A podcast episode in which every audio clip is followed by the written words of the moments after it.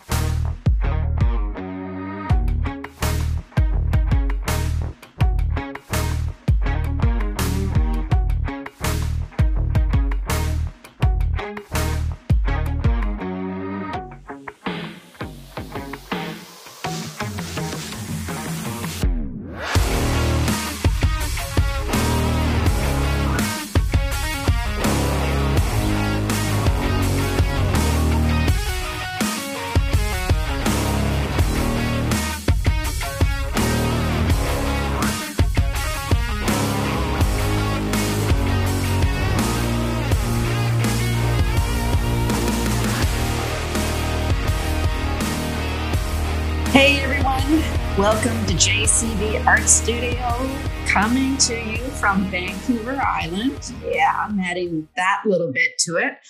My name is Joanna, and currently it is 33 degrees in BC. It feels like 36, and we're not used to this weather. Um, and there's supposedly a heat wave warning in effect. So, can you tell as a teenager I wanted to be Dr. Johnny Fever of WKRP? I did. he had a cool job. Anyways, so this is my podcast. I'm pretty lighthearted. And um, for first time listeners, I am the author of The Unraveling and Dealer's Child. And I'm on a four week break from having done my second set of rewrites. So uh, I've started doing some writing on a futuristic novel. Yeah, it's, it's kind of wild. So, quick update on the Aussie and Pepper Chronicles. Those are my mini schnauzers. Uh, we are fine tuning the walking with Pepper, who's three months old. And right now, when it comes to fuzzy slippers, unless they are on your feet, they are fair game for that little little dog. So, okay, now let's get let's get serious here. So, I have author Diane Bator. She's with me today, and she has been writing.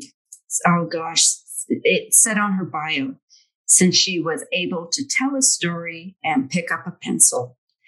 She works full time at a live stage theater, which I is I think is actually really cool, another cool job. And after winning a mystery contest, she published several mystery novels. She is a member of the Crime Writers of Canada and a local writing group. And we are going to talk about writing, and she has many series, many mystery series. Diane, I'm glad you could make it.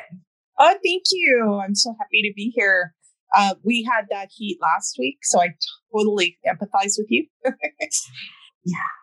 And at our house, it's not fuzzy slippers, it's socks that walk away if they're not on your feet. So What what type of dog? we we have no idea what she is. She's oh. just a little black dog, but she loves socks. Okay. Particularly wherever she can find them, she'll steal them and hoard them. So Yeah, yeah, yeah. Good, good. So, Diane, I've started reading All That Shines, and I am really interested in in reading novels, you know, that include fashion. Having I did fashion illustrations as a teenager, not realizing I was doing fashion illustrations at that time. And you have a heroine. Her name is Sage, which is kind of interesting. It's interesting how you get attached to a name because in my series, the sister of my heroine, her name is Sage, right? So it- it's kind of neat when you see the name, right? So your Sage, your heroine, she finds the murder victim in her vintage clothing store. So, can you give our listeners an idea of what All That Shines is about? Absolutely. Um, Sage actually started out as the sister of the heroine in book one. so, Lakin was the heroine in book one, and Sage kind of took over for book two. And Sage has had this vintage shop for many years, and her sister Lakin is a former supermodel who has had to give up her career for various reasons and has come home and now has to become a real person again. Yeah. So she's got, you know, they both kind of got their struggles in dealing with this. And she wants Sage's shop to be bigger and better and bigger. And Sage is like, I'm not ready for this. Mm. So they they have to learn how to balance each other out. And part of Lakin's trying to help her sister is bringing in this fashion designer that she knows from LA um, and purchasing some stock that he had as far as um, the furnishings for the new store, which used to be a tea shop in book one. So they've purchased this new space. They've got all this, uh, all this new furniture, complete with 20 new mannequins, which they have no idea what to do with. Uh, the only catch is the whole deal comes with the fashion designer tagging along, as well as his apprentice or his sidekick, who becomes has become one of my all-time favorite characters. neat, neat. That is so cool when that happens, right? Uh-huh. And I haven't even thought. I didn't. I didn't. That's a good idea. Like that's. So book one was um Lakin's story. Yeah. So you can, if you want, go back and forth, right? And that's kind of what's been happening because book three, I, I haven't started working on it, but I have the ideas for it. Yeah. And book three shows Lakin moving into the upper level of this tea house, which is a big, beautiful apartment and all the stuff that goes along with that. And their newfound friend, Quinn, who is a fashion designer who does um, outfits for drag queens. Yeah. Cool. So, cool. so it's kind of bringing in this whole new element that before I never would have thought of. Yeah. But it's been a lot of fun. Yeah. Cool. Okay. Okay. So, geez, I'm thinking about the inspiration for for this series, and like, uh, I'm just going to ask because I know this this futuristic novel that I just it was fun. You know, when you're in that honeymoon stage of writing his first draft and you're not, you're just like in, in bliss, right? So, um, this, with this futuristic novel, it was inspired by gardening and having this massive boulder, which um, it was my description. I said, like I wrote this morning, it is about eight, like literally, when I say boulder, I'm not talking a small rock. It is about um, seven feet high and it has the width of two cars. Okay. Like this is a, it's a mother of a rock. Okay. It's a big boulder. So I, we just moved here and I'm, I'm trying to figure out gardening around this boulder. Right. And so the story idea came to me. So I was wondering, what was the inspiration for all that shines? It was it was kind of actually kind of funny. Um, I hadn't intended to go this way, but I actually ended up meeting this lovely woman who is a transgendered woman, and we had we've become friends on Facebook. So she posts all these things about being who you are inside and and being on the outside who you are inside. And as I was saying, like Lakin is the model, she's all that, and she is like totally extroverted. Sage is not. Sage, mm-hmm. I don't even know why she runs a boutique because she doesn't really like people, but she loves clothes. so she has some issues at the beginning with these new people coming into their world and and slowly she and um, this character who comes in, who is the apprentice or the sidekick, um, he comes in, he's introduced as Hamlet. And when Hamlet's mentor passed, is murdered, he sits them down and says, Look, I'm not who I appear to be. Please call me Quinn because that's who I am and that's who I'm becoming on the outside. Yeah. So, and, and very real, very realistically, the two girls have this quick little conversation in the back kitchen going, What do we do? Yeah. What do we say? Yeah. And, you know, how do we cope with this? Because this is all new. This is not, especially in Sage's realm. Yeah. And they slowly decide, okay, you know what? This is what she is asking. So let's roll with it. And from that point in the book on, Hamlet becomes Quinn and remains that way. And the lady or the two girls are totally enamored with her and, and you know trying to fit her into their little world and and become part of her world so it's really kind of neat and the whole inspiration was my friend who who now signs every email to me as love quinn yeah, yeah.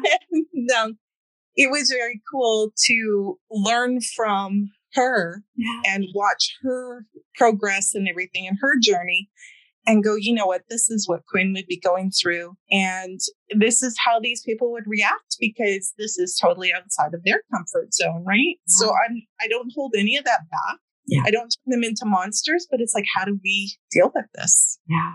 Yeah. And it's it's writing about acceptance, right? Like I mean Absolutely. I can't imagine what Quinn might be going through. But you know, just what that need to feel like yourself right? Yeah. yeah. Okay. Absolutely. And I mean, that will come up in future books. And I've already got this kind of planned out where she does get bullied and she does get, you know, people aren't totally accepting the way that Lakin and Sage are. So they have to do a workaround and figure out how to deal with. It. Yeah. Yeah. Okay. Now, you have a sister relationship in this series. I have a sister relationship. I know of Susan Jane Wright. She has a sister relationship. And uh, it just makes me, I always wonder why do we want to write about sisters? what do you think? Yeah, and I only have a brother. I've never had a sister. So okay. I guess this is kind of my way of having a sister. Yeah. so, so whichever character I'm writing in their point of view, I'm looking at this other sister and thinking, how would I think about this person? You know, Sage looking at Lakin, who's been this top model and seeing the world, and and Lakin looking at Sage, going, "Oh, come on, you can do better than this, right?" Yeah. So it's, it's been kind of fun that way. And I think with me, I'm just thinking of my rewrites near the end, one of the, the end scenes with right now the working title of it is Spy Girl, and I'm really liking that title, so it, it just may stick um, there's a, I, you know what I, I like, and it sounds like you do this too, is with my, it's Jade and Sage. And in this book, there's a different, definite um, tug of war, I guess, of strength. Or I don't know if you think of scales going up and down, each of them having strength for the other. And it's been like there's now that I'm thinking about it, yeah, it, it goes back and forth. So maybe that's what I like seeing is that the strength and the um, you know the consoling they have for each other you know and, and propping each other up right? So yeah. okay okay okay. So now where the murder victim is found in the glass case close to the Mata Hari mannequin i thought that was perfect picturesque and i was wondering how did that all come together I was doing a whole bunch of Googling and research and looking for costumes and ideas for the drag queen part of things and what kind of things this designer would have in his shop. And this Mata Hari costume just happened to pop up in my research. And I was just awed. like yeah. Ramo is Mata Hari. It was it was gorgeous, right? And I thought, you know, Quinn just seemed like the kind of person that that's an outfit she would try to recreate. Yeah. So that was her kind of donation yeah. to sending things to the store. And her costume was in the case, and it was fitting that her mentor was actually found inside that case with Mata Hari pulled to one side. So, yeah. yeah. it's, it's the body's in the case yeah. Jeez. Okay. So I'm curious. You work in theater, and where I live in Chemainus, we have a very nice theater. And I've always thought it would be cool to set a mystery in a theater. You know, I think of the stage, I think of the curtains. I know in The Unraveling, there is a scene where they go to a theater and they're in, back to the theater. You know, and you have the rows and backstage, and it's that make believe, right? So, what is it about having a mystery in a theater that you think is so appealing? Just like you said, it's just yeah. all of those hidden little nicks and crannies. It's the ghost stories that come with any theater. There's always ghost stories. Um, and just the drama in general. Like you can't have two actors in a room without drama. So you know, there's always things that happen that people just never see. Okay. So I think it would be kind of fun one of these days. I'm going to get to that. Yeah. and to have a mystery set in a theater or, you know, have like a stage manager who gets into all these weird situations. And yeah. Luckily I know a lot of those. so I never knew there are ghost stories with theaters. I oh absolutely, really? Absolutely. They they are some of the most superstitious people. I've learned, I've been learning that. Yeah. Uh, but I know the building that I work in in particular, it's an old town hall. It used to be a pit as well as the town hall. I'm sorry, it used to be a what? Um, um, farmer's market. Okay. Yeah. yeah. So if you look at the outside of our building, there's like the cement heads of steers where the, the meat market used to be. Jeez. So it was really, really neat. But you can do the research and there's tons of ghost stories and and I don't know if anybody's ever found proof, yeah. but but there's lots of stories and I work with staff who have seen things that they went, Yeah, I'm out of here. I'm out of well, that's cool. Yeah. Yeah. And we all hear things. We all, you know, most of us aren't in the theater late at night alone. Yeah. And lots of reasons why. yeah, yeah. Yeah, I could see that. Yeah. Okay. Okay. So when I was on your website and, you know, looking you up and, you know, doing some research, I saw that there were more novels in your Gilda Wright mystery series. Mm-hmm. And I've asked this of one author before. Um, and it made it made me wonder if you have one series that you favor or over another, or is it just how the stories unfold, or any one character inspire more stories? I think it all depends on which story I'm currently working on as to okay. which is favorite. But I know the Gilda Wright mysteries in particular. Um, Gilda's story, she is a karate school receptionist. Yeah. So I actually used to do that. I worked for four or five years as a karate school receptionist. And there's lots of things that, you know, you'll be sitting there bored and thinking one day and going, oh, I wonder what would happen if. Yeah. And all of a sudden I had five books in and I'm like, whoa. I'm, now I'm at the point with that series. I'm like, well, Gilda has grown from somebody who was badly hurt, you know, emotionally. She bad relationship. the the story goes that she caught her boyfriend behind the counter of the coffee shop with one of the baristas and pushed him into a 50 pound bag of coffee beans and gave him a scar across his head. So oh jeez. yeah. Yeah. So come from that to I think in the last book she got her green belt or her brown belt. I have to look back and remember. Yeah. Um, but she's moving up the ranks in karate. And uh, eventually, in the next book or two, she's going to be going for her black belt, which will be a super huge challenge. Plus, there are other things happening in the rest of her life that are, are seriously causing her to sit back and think about where she's really going in her life. That's neat. So, That's yeah. neat. Okay.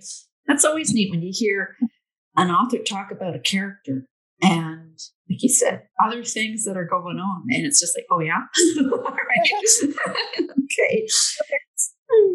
And in the, the latest book that came out, uh, Dead with No Remorse, there is a hint, but she doesn't really focus on it, yeah. but it will come back in the next book. So cool. Eh, okay. And you just, it hit me it's neat when you drop little hints like that in a book and you, the author, know, ha, ah.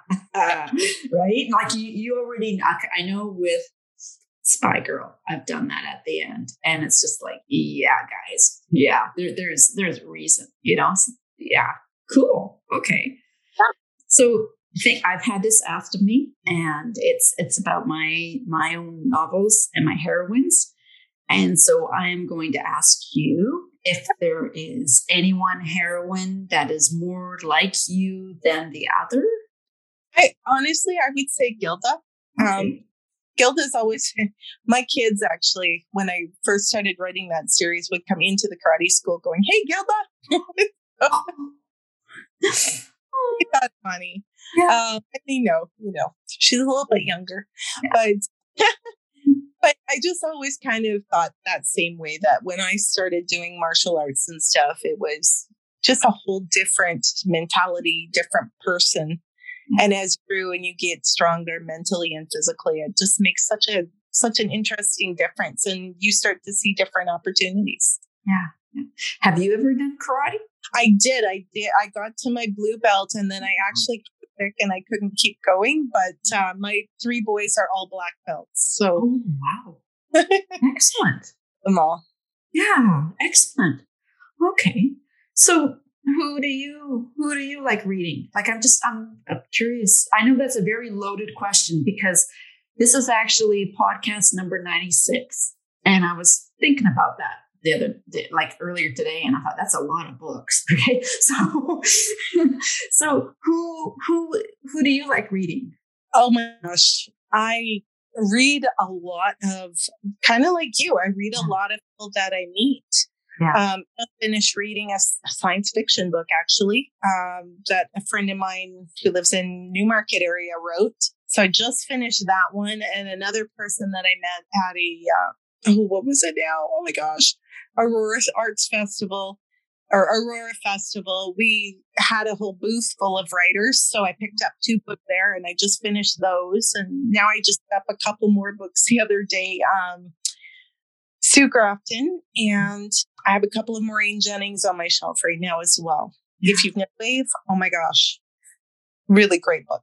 Good. Okay. And what was that title again? Heat Wave by Maureen yeah. Maureen Jennings. Okay, it's just from my end. That you just you had just oh. cut out a little bit, so I just wanted to write that down. Heat wave. Okay, Maureen Jennings. It well, that to be red pile. Oh, sky high. I it was last night. I on my nightstand. I have my books like stacked, and uh, the spouse looked at my nightstand and he goes, are you planning on breaking the nightstand? you know, right? With all those books. And it's just like, no, um, it actually, two, two will be read soon, right? You know, so yeah, yeah. Okay. So I first heard about your novels on the author panel Cozy Corner. And I am curious to find out what is the most elaborate, unique murder weapon you've used in a novel?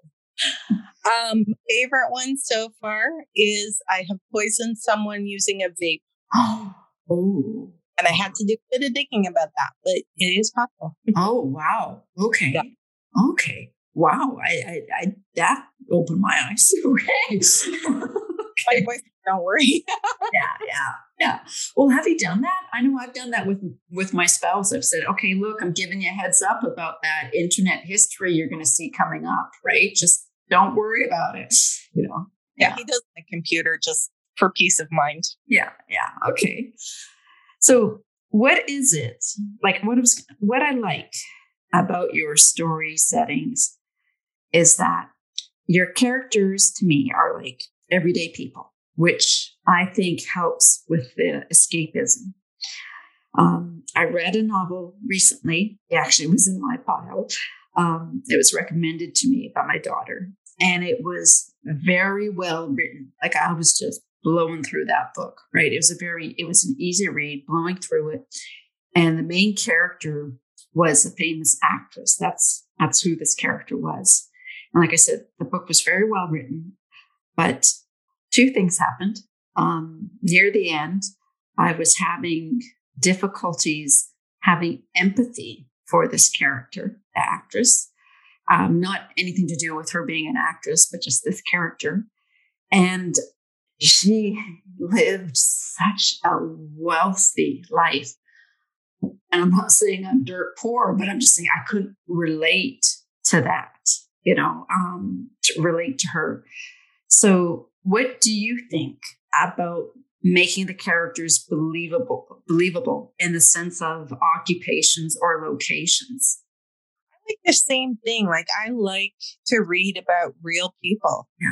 Um, and even writing about real people. Like, what do I know about being a rock star or Miss heiress? Or you know, you can make it up but it's more fun to you get more fodder i think from digging into real people yeah. and what they have to experience what they experience and how they grow and and i think honestly that's why a lot of i think two out of three so far have been shopkeepers yeah. i've got captionist and um, I'm trying to remember what would the oh, and uh, yeah, actually three out of them have been shopkeepers. So one runs a bookstore, one runs a craft shop, one runs the vintage store, and then I've got um, my karate receptionist. So they're all real people, average people who just seem to find a reason to stick their nose in everyone else's business. and you said something that that hit me. Um, thinking about this book, I was in it for the actress and her story when she was struggling. Yeah. When she was struggling when she, um, let's say, had to do some things that went against her own morals. I was in it, but it was weird because once she then became big and she started to do things knowingly to get ahead, that's when I started to not have so much. That's that's my connection to her started to to dwindle, right? So it's the struggle. It's the struggle that we want to see because we can all relate to that. Yeah. We are in what we do. We all have our own struggles. Yeah. But we like people overcome. Yeah. But it's like, oh, okay. yeah. Yeah. Okay. So what are you working on now or what are you working on next? Or what's Sure. coming next? Currently, I am doing a, I want to say the last edit, but I know it's not the last edit. I am working on book two of a series that I have that's set in Canada, my only one. Uh, and it's called Sugar with Mysteries, but the book called Dead Man's Doll, which, and it's been a lot of fun. so getting through my edit, and then I have my beta reader who has a copy that I can't wait to see what she has to say, but I'm scared. Yeah. We'll see. And then after that, I've got my list. I've got a historical Canadian novel I need to do for my publisher that comes out in 2025. Wow. And in between time, I've got a couple other books to work on towards my series. So You're busy. Yeah. Yeah. You're busy. Okay. Um, it's funny when you're talking about edits and, and sending them out to beta readers. You know, you feel so excited when you're like, I know when I send my story to Pip, my editor, you're so excited. And then it's funny when you get it back, you're just like, okay, right? I'm ready to open up this PDF with who knows how many thousands of comments, right? put those emails off for a good week. Yeah, I'm- yeah, Yeah. yeah. But it's good because that's what you want, right? That's that's so what you want, Pip. That is so what I want, right? Yeah, yeah. Okay, so where can people find you on socials? On the socials there. I'm on Facebook, I'm on LinkedIn, I'm on Instagram, pretty much everywhere so far except TikTok. But somebody convinced me last night I better sign up. So we'll see. Okay, you sign up, I'll sign up. Okay. Okay. Deal. Because I saw an author from uh, Sisters in Crime write in. And what she did is because I've been, I don't know about you, but I've been, I've been like, okay, A, you are not going to catch me dancing on TikTok. Hell no. no, no, no, no, no. Um, and that goes for singing. Not going to happen. So I'm like, what do you do on TikTok? And so then I messaged her because her TikTok posted to Instagram and she just, she was standing there with a book recommendation. And I thought, Okay, I can do that. I can do that. Right. Okay, Diane, we, we can do this. I will message you when I'm hooked up on TikTok. Well, and it's funny because that was the same conversation I had with uh, another lady last night. And she does a lot of podcasts and she's like, Oh, you'd be fine on TikTok. You'd be so much fun. And it goes, All I do is I promote my writers for my podcast and I promote my books. And I'm like, I could probably do that. I could come up with something. Yeah. I really think about it. Okay. Okay. Good. Well, Diane, this has been a lot of fun. Thank you. Looking forward to this ever since you got in touch with me. So, oh, good. Good. Well, you're just starting to cut out a little bit now, so I think we got the podcast in. okay, Diane. You have a good day. Yeah, you as well, Joanna. So much.